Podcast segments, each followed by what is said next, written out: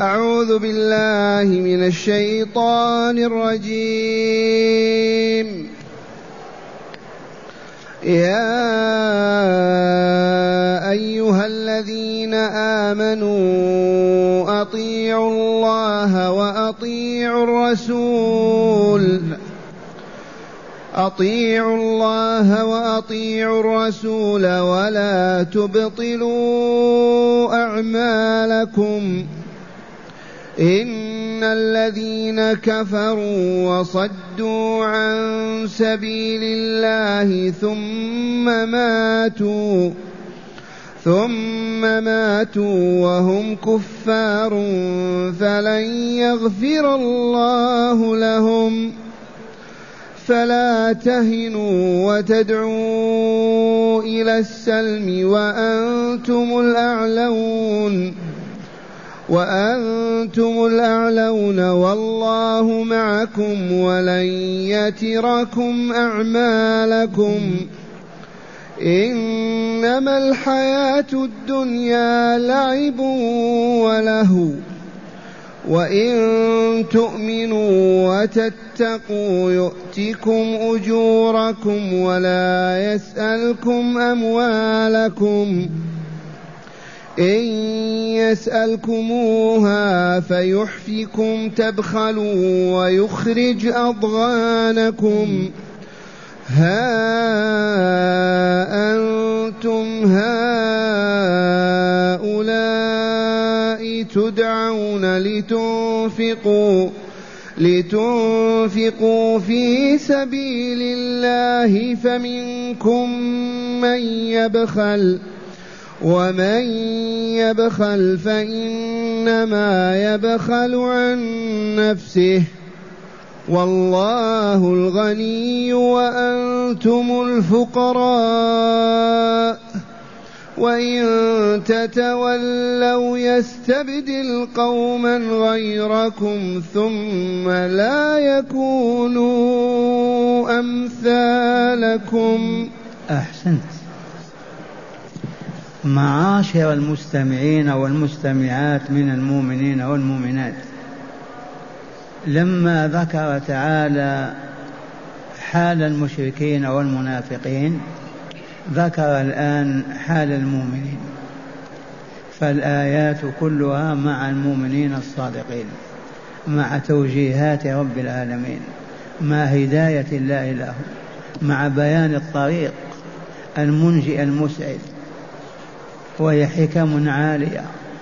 فقال تعالى يا أيها الذين آمنوا لبيك اللهم لبيك مرنا نفعل انهنا نترك بشرنا نستبشر حذرنا نحذر. هذا هو واجبنا وإلا لا؟ أما أنت بحي تسمع نداء الله؟ يا أيها الذين آمنوا أطيعوا الله وأطيعوا الرسول. نادانا وإن كان النداء موجه لأصحاب رسول الله الذين هم بين يديه ومعه في هذه المدينة الظاهرة وهم في صراع مع المنافقين والمشركين لكننا مأمورون بما أمرهم الله. ما من مؤمن ولا مؤمنة. إلا ويجب عليه أن يطيع الله ورسوله في الأمر والنهي. إذا أمرنا ربنا بشيء نفعله وإذا نهانا عن آخر نتركه. وإذا أمرنا رسول الله صلى الله عليه وسلم بشيء فعلناه وإذا نهانا تركناه. وبذلك تحقق لنا ولاية الله. فنصبح من أولياء الله الذين لا خوف عليهم ولا هم يحزنون لا في الحياة ولا في القبر ولا يوم القيامة. يا أيها الذين آمنوا أياما آمنتم بالله ربا وبمحمد رسولا ونبيا أطيعوا الله وأطيعوا الرسول ولا تبطلوا أعمالكم. أمرهم بطاعة الله وطاعة الرسول ونهاهم عن إبطال أعمالهم. وهل العمل يبطل؟ اي نعم. الرياء مبطلة للعمل. من قال أو عمل رياء مراءة للناس عمله باطل باطل باطل. من عمل عملا أشرك فيه غير الله بطل عمله. الشرك مبطل للعمل محبط له. من فسق وفجر أبطل نتيجة عمله لأنه زكى نفسه وطيبها ثم أفرغ عليها الذنوب والآثام فخبثت ونتن وتعفنت. أبطلها وإلا لا أبطلها. فإبطال العمل يكون بالرياء يكون بالشرك. يكون بارتكاب الذنوب والآثام. وأخيرا لطيفة فقهية هذه الآية دلت على أنك إذا أصبحت صائما وطلع الفجر وأنت صائم لا يجوز لك أن تبطل صيامك وتأكل وتشرب. أخذت تتوضأ. لما غسلت وجهك قلت لا نترك الوضوء ما ينبغي. دخلت في صلاة تصلي ركعة تقول ما نكملها. دخلت في الحج أحرمت ثم رجعت من الطريق. لا تبطلوا أعمالكم. هذه لطيفة فقهية. وأما الآية لا تبطلوا أعمالكم بالشرك والرياء والفسق والفجور. ولا تبطلوا أعمالكم. ثم قال تعالى وقوله الحق. إن الذين كفروا وصدوا عن سبيل الله ثم ماتوا وهم كفار فلن يغفر الله لهم. إعلان. إعلان إلهي. اسمعوا. أن من كفر وصد عن سبيل الله ومات على ذلك لن يغفر له وهو في جهنم خالد. تحذير من الكفر والردة والانتقال إلى باطل الشرك والفساد.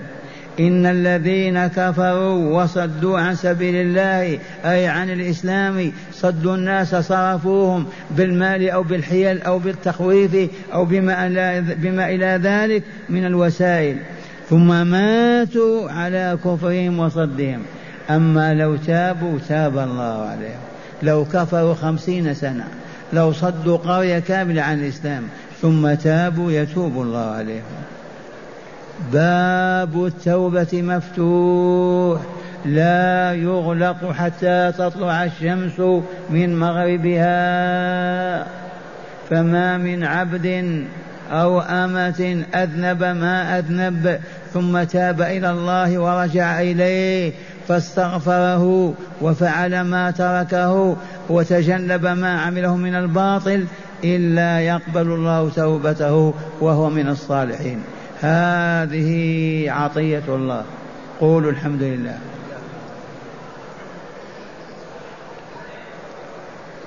ثالثا قال ولا فلا ت فلا ته فلا تهنوا وتدعوا إلى السلم وأنتم الأعلون والله معكم ولن يتيكم أعمالكم. هذا أمر عجيب. هذا لأصحاب رسول الله لتلك الزمرة الطاهرة المؤمنة. يعلمها ويؤدبها وهو لنا أيضا إلى يوم القيامة. ماذا يقول تعالى؟ فلا تهنوا أمام الكفار اليهود أو النصارى أو المجوس أو المشركين لا تهنوا وأنتم أقوياء ابدا.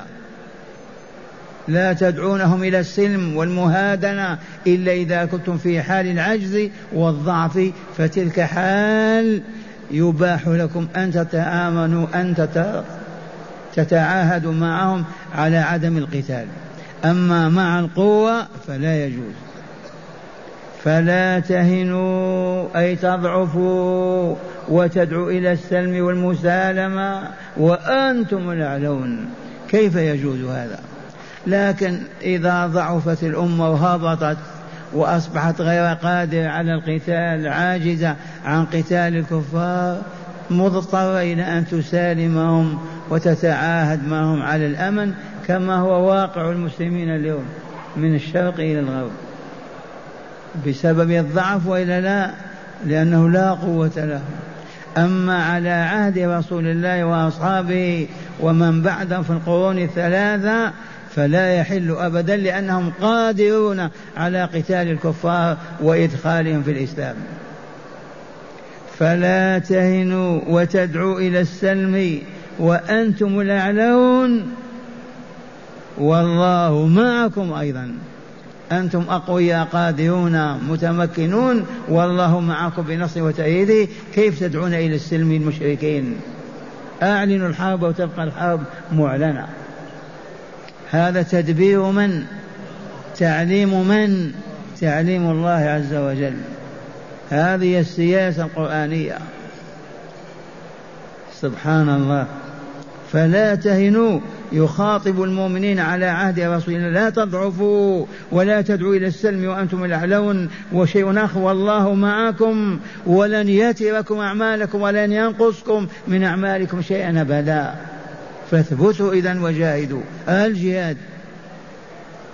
وثبتوا وجاهدوا وإلا لا ونشروا الإسلام من أقصى الشرق إلى الغرب.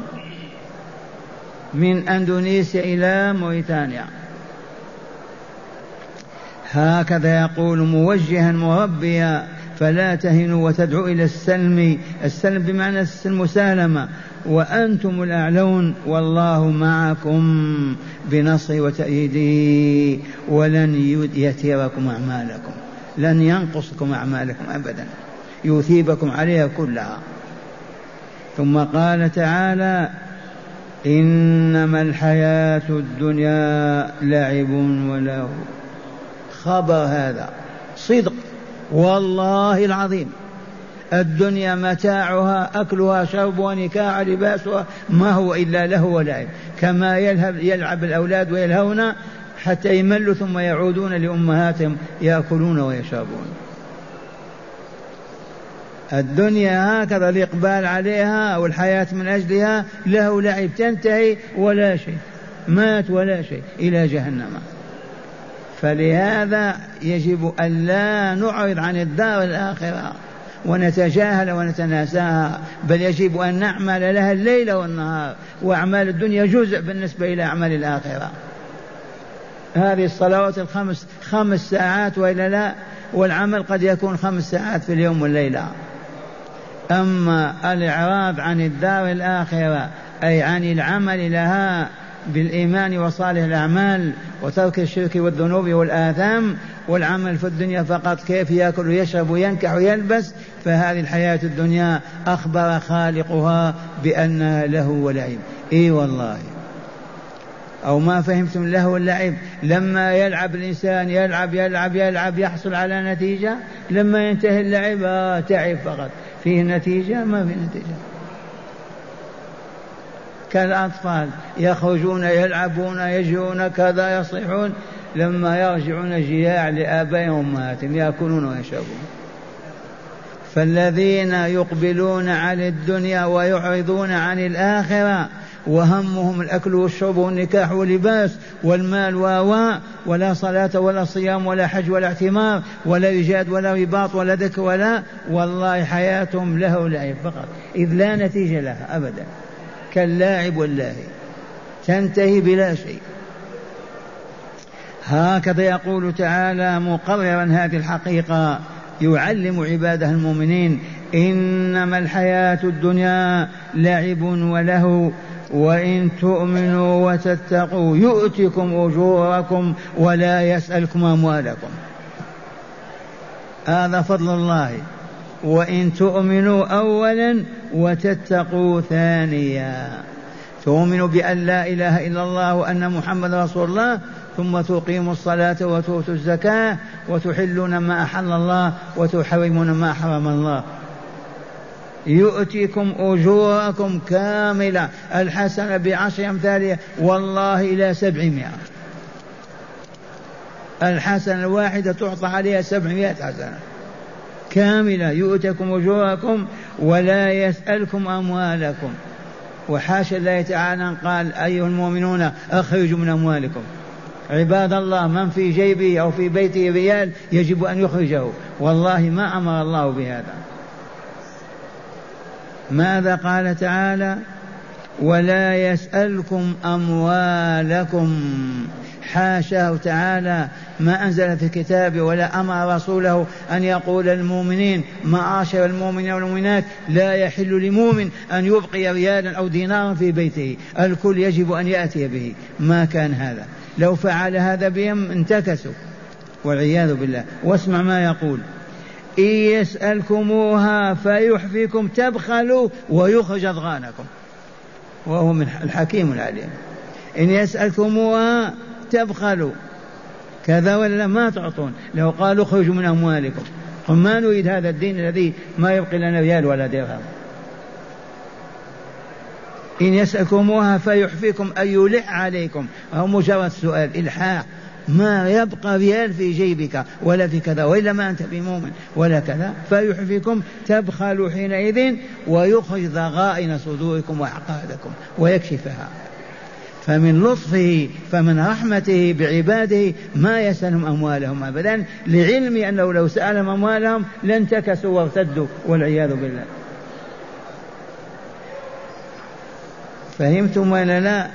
المؤمنون دخلوا في الإسلام هذا من يومين هذا من أسبوع هذا من عام هذا لو قالوا أخرج المال قل ما نؤمن. ولكن لطف الله ورحمته بعباده ما سألهم مالهم ولا ألح عليهم ولا ألحف أبدا. ولكن فرض فريضة اثنين ونصف في المئة زكاة في السنة مرة. سبحان الله العظيم. إن يسألكموها فيحفيكم تبخلوا وتمنعوا ويخرج أضغانكم فتتكلمون بما في صدوركم من الغل والغش والغش والكذب ثم قال تعالى ها أنتم هؤلاء ها أنتم هؤلاء تدعون لتنفقوا في سبيل الله فمنكم من يبخل ومن يبخل فإنما يبخل عن نفسه والله الغني وأنتم الفقراء. بيان عجيب هذا. سبحان الله. هذا قرآن هذا ماذا؟ الله يتكلم معهم هكذا. ها أنتم أيها المؤمنون تدعون بواسطة رسولنا لتنفقوا في الجهاد. ها أنتم تدعون لتنفقوا في سبيل الله فمنكم من يبخل. ومن يبخل فإنما يبخل عن نفسه. فقط تحرم الأجر والمثوبة والطهر والصفا. ومن يبخل فإنما يبخل نفسه والله غني وأنتم الفقراء. والله الغني وأنتم الفقراء.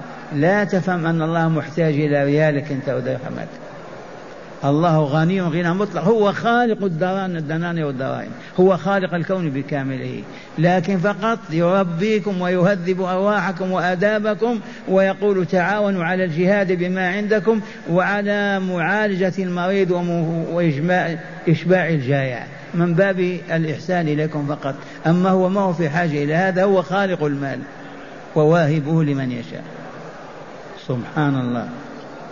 ها أنتم هؤلاء تدعون لتنفقوا في سبيل الله؟ فمنكم من يبخل ومن يبخل فإنما يبخل عن نفسه فقط. والله الغني. وأنتم الفقراء. ألسنا الفقراء؟ فنرفع كفنا إلى كفنا إلى ربنا ونسأله تعالى. ثم قال تعالى وإن تتولوا سبحان الله. يا أبا بكر اسمع. وإن تتولوا أيها المسلمون أيها الأصحاب وتعودون إلى الكفر يستبدل الله غير بكم غيركم ويأتي بمن هو خير منكم. لا إله إلا الله. وحاشاهم حاشاهم أن يرتدوا بعد الإيمان. حاشاهم أن يكفروا بعد الإيمان. وإن من باب هذا تربيتهم وتأهيلهم. وإن تتولوا يستبدل قوما غيركم يأتي بهم من فارس وإلا من الروم وإلا من اليمن كما هي الأخبار. ولن يكونوا أمثالكم. فالضعف والعجز والانكسار. مع أنهم أكمل الخلق رضي الله عنهم وأرضاهم. فهمتم هذا التهديد وإلا لا؟ ماذا قال تعالى؟ وإن تتولوا إلى الكفر بعد الإيمان يستبدل, يستبدل قوما غيركم ويأتي بمؤمنين من الشرق أو الغرب خيرا منكم ولا يكون أمثالكم. ومعنى هذا حاشاهم أن يرتدوا عن الإسلام أو يخرجوا عنه أبدا. والآن مع هداية الآيات. بسم الله والحمد لله. والصلاة والسلام على خير خلق الله سيدنا ونبينا محمد وعلى آله وصحبه. من هداية هذه الآيات أولا وجوب طاعة الله وطاعة رسوله صلى الله عليه وسلم. من هداية هذه الآيات التي تدارسناها من هدايتها وجوب طاعة الله وطاعة رسوله صلى الله عليه وسلم. في الأمر والنهي في حدود الطاقة والقدرة البشرية. إذا أمرك الله بأمر افعل. نهاك أترك. أمرك الرسول بشيء افعل. نهاك أترك. لا بد من هذا. إذ ناداهم وأعلمهم. أطيعوا الله وأطيعوا الرسول. ثانيا. ثانيا وجوب إتمام العمل الصالح من صلاة وغيرها بالشروع فيه. من هداية هذه الآيات وجوب إتمام العمل الصالح بعد الشروع فيه كما بينت لكم أحرم؟ بعد قال لا نترك العمرة. أخذ يتوضأ غسل وجهه يده اليمنى قال بطلنا دخل صلى ركعة ثم قال يكفي. صام ساعتين ثلاثة قال نفطر. لا يحل أبدا إبطال العمل بعد الشروع فيه بعد الدخول فيه ولا تبطل أعماله. نعم. ثالثا بطلان العمل الصالح بالرياء أو بإفساده عند أدائه أو بالردة عن الإسلام. من هداية هذه الآيات إبطال العمل الصالح. يبطل العمل الصالح ما يثاب عليه فاعله ما يزكي نفسه ولا يطهرها ما سبب ذلك؟ أن يعمله لغير الله. ريا أن يشرك فيه مع الله شركا. تبهتم أن يصب على نفسه الذنوب والآثام ينمحي ذلك النور ينطفي. كذلك ويبطل ذلك العمل. لعلي ما أفهمتكم. هذه الغطرة بيضاء وإلا لا؟ نظيفة. نظيفة لو نغمس في الحمأة والخور. تبقى النظافة الأولى ولا انتهت؟ قولوا. انتهت. كذلك نفسي زكية طيبة طاهرة بالصيام والصلاة وذكر الله ثم نرتكب كبيرة من كبائر الذنوب نمحو ذلك النور وينطفئ. ولا تبطلوا أعمالكم. نعم. ثالثا أو رابعا حرمة الركون إلى مصالحة الأعداء مع القدرة على قتالهم والتمكن من دفع شررهم. هذه سياسة ربانية سياسة قرآنية. المسلمون إذا كانوا قادرين على قتال الكفار أقوياء عليهم لا يسالموهم لا يتعاهدوا معهم لا لا لا بل عليهم أن يدخلوهم في الإسلام. لكن إذا ضعفوا وهبط جانبهم ما استطاعوا حفاظا على دينهم وأنفسهم يعاهدون تلك الدولة القوية حتى لا تأكلهم أو تمحيهم. هذا نص الآية الكريمة. الله أكبر. نعم. خامسا التنفير من الإقبال على الدنيا والإعراض عن الآخرة. من هداية هذه الآيات التحذير التخويف من الإقبال على الدنيا وأوساقها والإعراض عن الآخرة وما فيها من نعيم مقيم. يا عباد الله كما نهتم لدنيانا يجب أن نهتم لآخرتنا أعظم. اهتمامنا بالآخرة أعظم من اهتمامنا للدنيا لأن الدنيا فانية وزائلة والآخرة باقية ودائمة. ننظر أعمالنا كم؟ ست ساعات سبع ساعات عشر ساعات في الدنيا وما نعبد الله بساعة أو ساعتين. أقبلنا على الدنيا وأدبرنا عن الآخرة. نعم.